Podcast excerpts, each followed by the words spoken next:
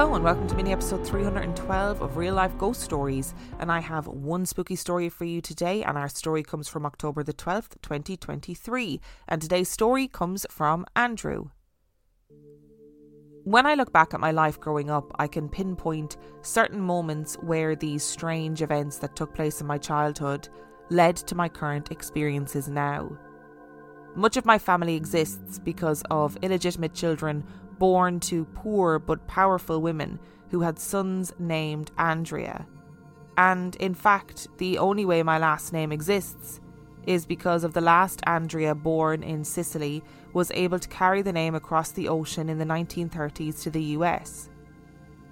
As I tell this story, I realise that it is actually two stories that are interwoven together.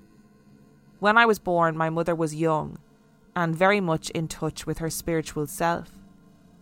She frequently had strange or paranormal experiences that were often positive. Things like seeing or feeling a past relative near, or items going missing and reappearing. Her sensitivity to other things was strong, and also existed beyond just spirits and feelings. At a young age, she learned how to read the Italian version of tarot and honed her skill very well, to the point that she could do blind readings to people in coffee shops, both in the United States and in Italy. When I was born, my mother was 22. She had been living in the United States and decided to attend a grad school program in Siena. At the time, she was dating an American, and they tried to make the relationship work. But Italy in 1994 wasn't as modern as it is today, and their relationship fizzled out. My mother soon discovered that she was pregnant with me, and decided, like the other women of her family from the past with illegitimate children, to name me Andrea. Though for a large part of my life, it was believed that I was the son of the American who my mother later married, I was actually the son of somebody else a Sicilian Air Force pilot, though this wasn't discovered till many years later when I was an adult. When I was born, my mother and I had an incredible bond. She spoke to me in both English and Italian, and we were truly inseparable. One day, while my mother was cleaning the house, I had crawled away and, while unattended, went into her purse and grabbed her tarot cards. My mother realised I was gone and saw me consuming her tarot cards, gnawing at the corners of her cards. She immediately snapped them away. Soon after, my mother began reading tarot again and struggled immensely and was no longer able to give accurate readings. She had suddenly lost her ability to read the cards and ultimately gave up completely, forgetting how to read them altogether. The first instance I remember was when I was 10 years old, and I had visited Pennsylvania where some family was from on my grandmother's side. One of the afternoons, we took a trip out to Valley Forge, which is an historic park made famous by the Revolutionary War. Though there were many triumphs, there were a lot of lives lost, and the land is certainly reflective of that. The place at the time was deserted and was incredibly ominous. We drove through and stopped at a beautifully preserved house. The house was three stories with gorgeous white columns, and off the right side was a small grass covered dirt mound about seven feet tall that had a door and a half circle shaped window above the door. We stopped the car, and my grandmother got out of the car to explore. She told me it was a spring house which was used to keep fruits, veggies, and meats cool and preserved. My cousin followed, but something in me changed and something told me, no, do not leave this car. As my grandmother described, it was the first time she had ever seen me become hysterical at something. I was a very reserved, quiet, well mannered kid who was always open to exploring, but something told me to stay. This was the first time I felt a sense of coldness and dread, a feeling that would follow me throughout my life. I had tears streaming down my face, I began begging my grandmother and her niece to please leave to get in the car and go. They laughed at first, then grew concerned and got in the car and left.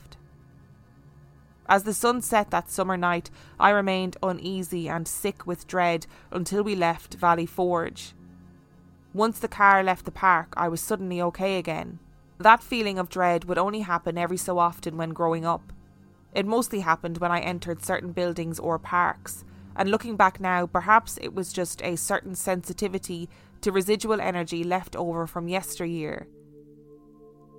The first time I saw it was in a dream. I was struggling in high school with grades as well as my own identity. The dream came to me one night. I was standing in a grassy field in a forest. It was dusk, and the light everywhere was golden. There, in the forefront, under a canopy of lush green trees, was an old graveyard with a few old headstones, at least two to three hundred years old, overgrown and decrepit. Beyond that was a river that had breached and flowed over the small graveyard just about six inches or so. Past the river was incredibly tall reeds that led to green hills. I recall the scene and taking it in as a tranquil dream until I blinked. And there, floating above the river, I saw it. It floated in a tall black cloak, a white, androgynous, wasted face, and eyes that stared right back at me despite being as black as night. I could hear the sound of the small creek flowing, and despite the figure not physically saying anything, I could sense that it wanted something from me.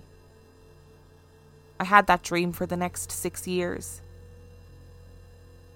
After I graduated high school, I moved to Los Angeles. I attended college and began my career and quickly climbed the corporate ladder at a very young age. I was young, recently out as gay, and felt like I was on top of the world. I was able to secure remote employment and opted to take the rest of my classes online and back home in the Bay Area to save some money. I was a whole new person. One night I went out and met friends in another town that required me to take a country road. It was late when I was returning home, but the long road leading to the mountain pass was empty. My car, which was a brand new Volvo, had automatic high beams, which meant that if a car was oncoming, they would click off to my standard headlights. As I was driving about 60 miles per hour with my car on cruise control, suddenly my auto brights clicked off and my radar detection started to ping and slow the car down. I took control of the car and turned the cruise control off, and manually turned the bright beams back on. There on the straightway, on the single lane highway, was a tall, dark shadow. I slowed my car down, believing it was a large animal, but as I approached, I could see my lights were illuminating under it and around it. It was tall, black, and cloaked, my high beams illuminating all around what it was while at the same time every hair on my body stood up straight. I knew what it was. It was the cloaked figure with the wasted face. For the next year, I would witness the creature, or whatever it was, getting closer and closer to my house. Always at night, when driving home, I would witness it on the freeway, then eventually the freeway exit, then the road to my house until one night it stood in the driveway across the street from my parents' home. I would be filled with anxiety, dread, sadness, tears, and coldness whenever I saw it, and it began to take a toll on my mental health. One night, my mother came home late, and I was at the table having a glass of wine, and she ran in. Her face was white, and she said she had sensed something in the house across the street and sworn she had seen something dark. That night, over wine, we confided in each other over the things that we saw and the strange things we would feel at the time. She told me she saw something tall and dark with a wasted face, and I responded with, Ah, you see it too. At the time, I was 21 and living at home, working locally. I was in a transition period. A co worker of mine who I had grown close with had confided in me, without knowledge of my sensitivity to places and my cloaked friend, that her mother was sensitive to the paranormal and occasionally had visions. She even helped locate a missing person once. I reluctantly agreed to meet her mother one day, I had told no prior information to what I was experiencing, as I kept that information and my sensitivity extremely private. We sat down at a beautiful sunny park under a tree. We went through a few introductory questions where I was from, how old I am, how I knew her daughter. And when she was done, she grabbed my hands and said, Do not be afraid, but there is something behind you. It is tall and cloaked, with a dark face, and it does not have good intentions.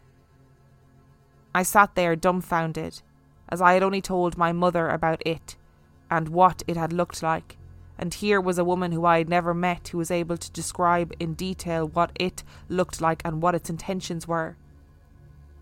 She told me that the best way to protect myself was to scream at it, to take control of the situation, and tell it that I was the only person in power, that it could no longer control me. That night I came home and did just that. I screamed at midnight on my parents' street for it to stay where it was, that I was better, stronger, and had a light that can outcast whatever dark energy it wanted to inflict upon me. After that, I felt that there was a time of reprise. Things seemed lighter, though it might have just been mind over matter.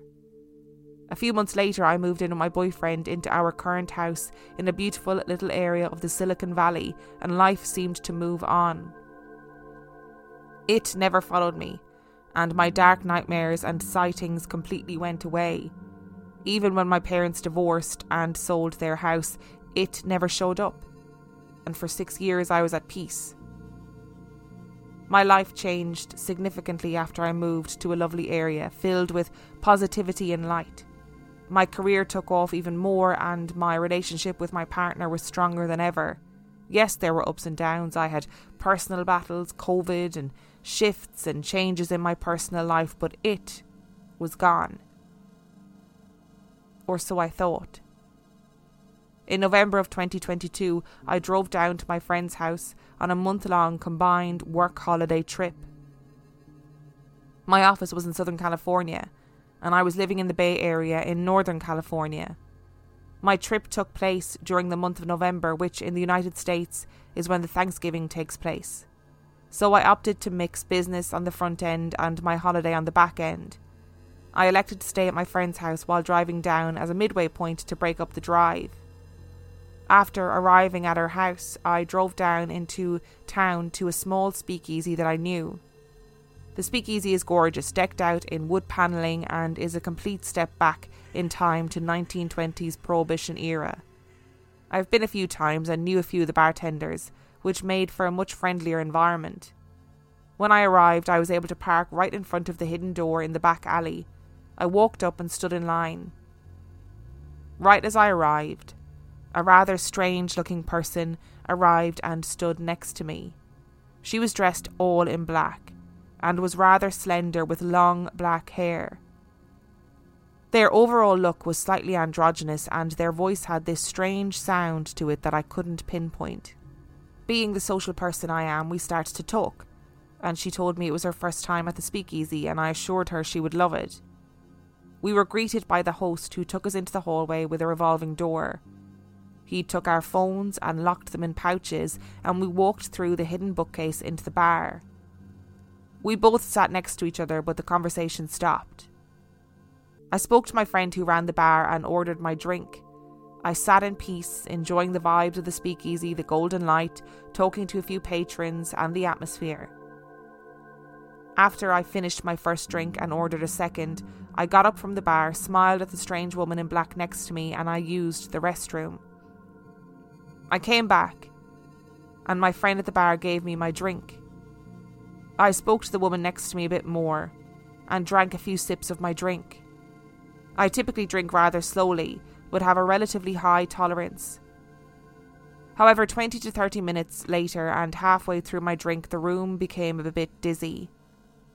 I paid my tab, got my phone unlocked, and left. I got into my car and then started to drive. And then I blacked out. I was able to drive from the bar to my friend's house and make it past the two security gates on their property. I came into the house and collapsed onto the floor, violently vomiting. My friend took me to bed and watched me the remainder of the night. As I came to the next morning, I started to recall small moments of the night. I was able to recollect arriving at the bar with the woman, speaking to my friend who ran the bar, the couple next to me at the bar. I could recall leaving and then black.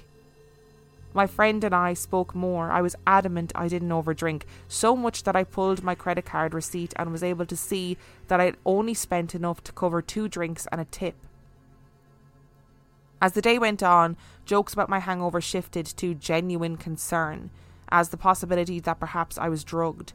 Conversations about being roofied took place, and it began to sound more and more like something that happened despite how wild it sounded. I sat at dinner that night with friends and realised that I could recall every face I had a conversation with. Except the woman I walked in with.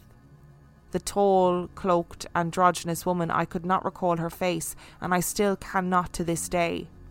A few days later, I drove to LA and continued working prior to my vacation. I was able to recuperate and put whatever thing had happened to me behind me for the most part. Eventually, I flew out to take my holiday, which was in a small beach town in southern Mexico along the coast.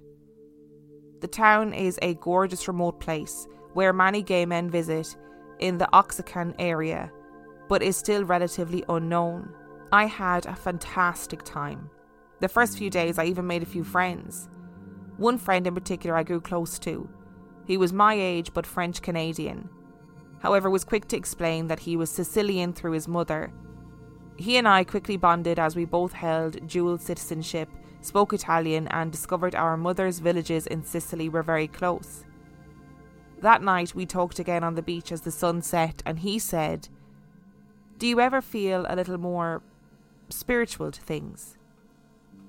I shifted in the sand, and he continued, Like being a gay son to your mother makes you feel a little sensitive to things, right? I stood there and agreed, but was rather reluctant. He said, Let me show you this. There is this thing that follows me and it wants to hurt me. I once again shifted my posture in the sand and looked at his phone that he presented to me. There, on his phone screen, was a picture of a cloaked woman at a party with a wasted face. A woman that looks as if she is a phantom. He showed me a whole album he had with more pictures of this androgynous cloaked woman with a wasted face, in buildings, in cars, and crowds. I told my new friend about what had happened to me in the speakeasy just a week earlier, as well as what had been stalking me in my dreams and my family's former home. We spoke in depth about what we believed it was and went back and forth over ideas from where it came from and if it was something we just possibly imagined and manifested ourselves. We agreed while laughing that it must be some sort of Italian witch, though we really had no idea. After a week, we said goodbye, and I returned back to Southern California to grab my car and drive back to the Bay Area. While driving Highway 101, I thought about it and my recent run in at the speakeasy. I tried to understand why, after so many years, it showed up at a speakeasy and presented itself. I wondered why it would roofie me like it did. I became weary and scared of the cloaked woman and the powers that it held. If it could potentially roofie me, what other powers could it have? My brain began to wander more, and my skeptic side came out wondering if, again, I had just manifested something from a nightmare and now had validation for it. I tried to put it behind me, and looked out at the ocean and the road ahead of me as I passed through north of Santa Barbara. I suddenly began to feel a sort of cold feeling, and the hairs on the back of my neck began to stand up. I adjusted my posture in my seat and briefly caught a glimpse of my rearview mirror, and there in the back seat was the cloaked woman. For a split second, she was there, staring with her wasted grey face looking right at me, and then she was gone. I was so startled I swerved my car and went into the lane next to me. I played some music to calm my nerves, hoping it would bring my heart rate down, and reminded myself that she couldn't hurt me. A few miles ahead, I pulled off into a gas station to step out of the car and collect myself. I parked my car at a pump and walked around to retrieve the gas nozzle, walking along the driver's side and passenger side doors to the trunk area, and I stopped in my tracks. My car had been sitting outside for the last week, in a very dirty parking lot, while I was gone, and had been covered in a thick, sticky layer of dust and grime. When I retrieved the car that morning, I inspected it, and there were clearly no marks on the car. Somehow, between driving from the parking lot to the gas station, which was my first stop, something had made an imprint in the dust on the car of a hand dragging across the car, starting at the driver's window and ending on my back window. I could clearly see the finger marks of something as if it clawed its hands on my car. I knew in that moment that it had left a mark on my car, and this was her way of showing me that she was around. I quickly pumped the gas and left and drove home. The next few months, it made many appearances, the first being in January of 2023. After successfully dodging COVID for three years, I finally came down with it. However, the night I started to feel sick, I pulled into the driveway at night after grabbing groceries and swore I saw it. And suddenly, the next morning, I was sick. A month later, in February, I was standing outside under an awning on a rainy night at the local dive bar with a friend when suddenly a drunk driver drove into the parklet I was standing next to, destroying the seating area. I ran to help the driver and managed to snap a picture of the accident in case she drove off before I could reach her. I made it to the car, grabbed their keys, and pulled them out of the car. A police officer arrived and handled the rest of the scene. I arrived home later and went to bed.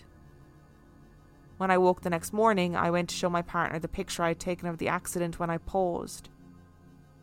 There in the front seat wasn't the small woman that I had helped, but rather the opposite. It was the tall, cloaked, androgynous looking woman with the wasted face. I froze in horror. A few months later in the summer, I went to a late night taco truck pop up in San Jose. It was amazing. The food, the music, and my friends were great. It was later at night, around 11:30, and the weather was still incredibly hot. We were sitting on my friend's tailgate when we heard the roar of an engine and a car accelerated going at least 60 to 75 miles per hour through one stoplight and then 75 to 85 through the second. As the car made the second light, I heard a loud pop as the car collided with another car, hitting it with such force that the car it collided with flew back 100 feet. I ran to help once again. I know, these things just always happen to me, and I don't know why. While one friend helped the drunk driver who was speeding, I went to help the other driver. They were in very bad shape, and the doors were not able to be opened, I had to smash in the back window to get into the car to stabilise the driver and check his vitals. I stayed with him until the fire truck and the police arrived. As I walked away from the scene, I snapped a few pictures, and there, once again, in the back seat of the car that was hit, was the shadow of the cloaked, wasted face and androgynous thing. It was back. Despite all of these encounters with it, there has been one encounter that was positive that I often think about.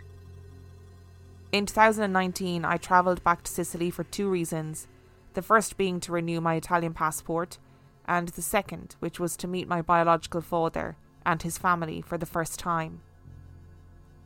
In the fall of 2018, when I was 23, I had accidentally discovered that my dad, who raised me, was not my biological father.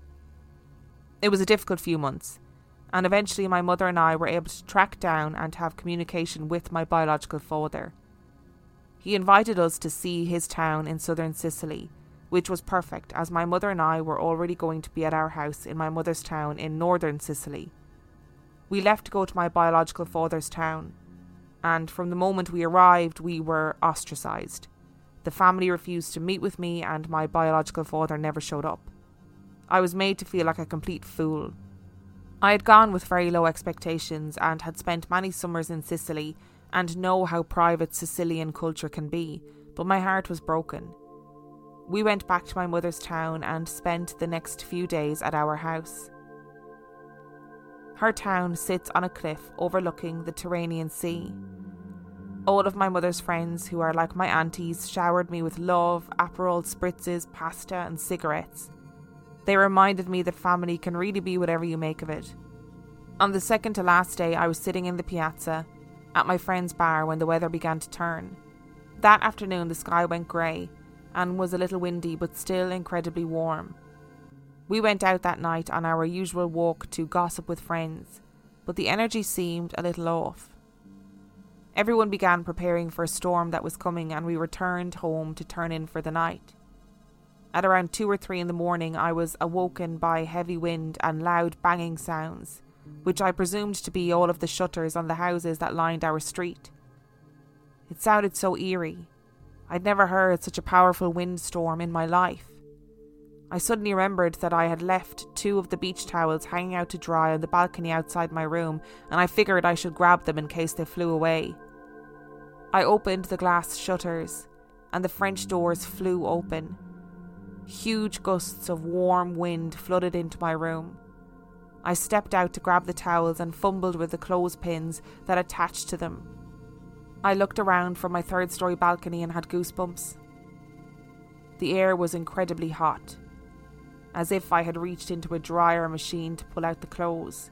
I could feel sand in the wind that was in the air, and it was the colour of copper or rust. And that's when I saw them. I had this feeling as if something told me to look down at the street below. From my balcony, I could see the main piazza, and with each gust of wind that came barreling through the street, I could see ghosts or shadows of past family members walking through the streets. With each howl of the wind, I got this strange feeling that they were telling me or reminding me that this is my home. I watched this ordeal play out in slow motion, and then suddenly the wind stopped and everything stood still and it began to rain. I awoke from my trance and closed the French doors. Red dust was everywhere, and I climbed into bed. One part of me was terrified and scared, and the other part of me felt this crazy, warm, comforting feeling come over me, and I fell asleep. The next day, the town was covered in red dust. The storm itself is a sirocco, which is where dust from northern Africa is picked up and carried across the sea into Italy and Sicily, and the winds and rain coat everything in red, copper coloured soot and many Italians have their own superstitions regarding them, and now I have mine. The last time I saw it was just a few months ago at the end of August. I came home from a dinner with friends and saw it for a split second standing in the shadows by my driveway, floating with its cloak and wasted face. The following morning, my partner of eight years left me for someone else, asking me to leave the house that we shared and exiting the life we built all together. As I look back, I really have no idea what this creature or entity is. It evolves and changes and has shown up in dark times in my life and in happy times. I tend to be a fairly rational, level headed person and know that this is something that I couldn't have manifested on my own. I've tried yelling out to it in English and in Italian, hoping it will go away, and yet it still hasn't. Since November, I have begun to have a strange feeling that it is tied or tethered to me somehow, and that it is actually something Sicilian. I've spoken to my mother about this, and she agrees, as there had been rumours many years ago of female family members being witches. Though I think they were mostly just ostracised women in the village who had children out of wedlock. Sometimes I think that it is the leftover residual energy of all the female ancestors in my family who had illegitimate children, as if this ghost or spirit is some sort of inherited trauma that was passed off to me and was awoken when my mother discovered she was pregnant with me in Italy and did not know who the father was. I wish I could say there was an ending. That I knew what it was, or that I no longer saw the cloaked entity. But in the last 20 years of my life, it has popped in and out through dreams, photos, and even in a bar. I still do not know what it wants, or even if it wants to hurt me or perhaps protect me. When I think about my experiences and why these things have happened to me, I try to imagine it or describe it as the way it was described in the movie The Shining. As Hallorann speaks to Danny, he says, Some places are like people. Some shine, and some don't. I feel like for myself that I just tend to shine a little more than other people. Andrew. What a story. What a story. Firstly, I have to ask the question that everybody is going to be asking at this point Have you kept any of the pictures? If you have kept any of the pictures, you know we want to see those pictures. Andrew, we want to see those pictures. There's just there's just so much going on in this story. First of all, we talk all the time about how spiritual gifts are generational. They pass from mother to child, from mother to child, and perhaps you haven't inherited a spiritual sensitivity from your mother. As shown, you know, when you're in the graveyard and you were like, do not leave this car and became completely hysterical. I think it's really interesting that it came to you, first of all, in dreams, and you had that dream for six years of this thing, this white, androgynous, wasted face, this thing, this cloaked woman. And then eventually she started to appear in your life, but firstly at a distance and then closer and closer. That story of you being at the bar and having this brief conversation with this androgynous woman and her being sort of different and not being able to put your finger on it sounds like the story of Jimmy C from years and years ago on the podcast. It was, you know, an early episode where somebody met this strange man in a bar and it's such an unnerving story and it sort of sounds quite similar to what you experienced.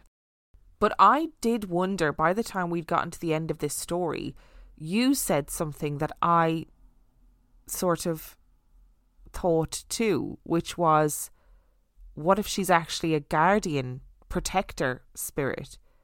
Because even though she's she's obviously petrifying, she seems to be there at times of crisis, whether it's a crisis that you're directly involved in or a crisis that you become involved in because of circumstances you happened to be there at that tricky time and maybe because your life was filled with positivity and light that that was why it wasn't around because it didn't need to be around it also reminds me of she in Fall of the House of Usher. If you've seen Fall of the House of Usher, you'll understand who I'm talking about.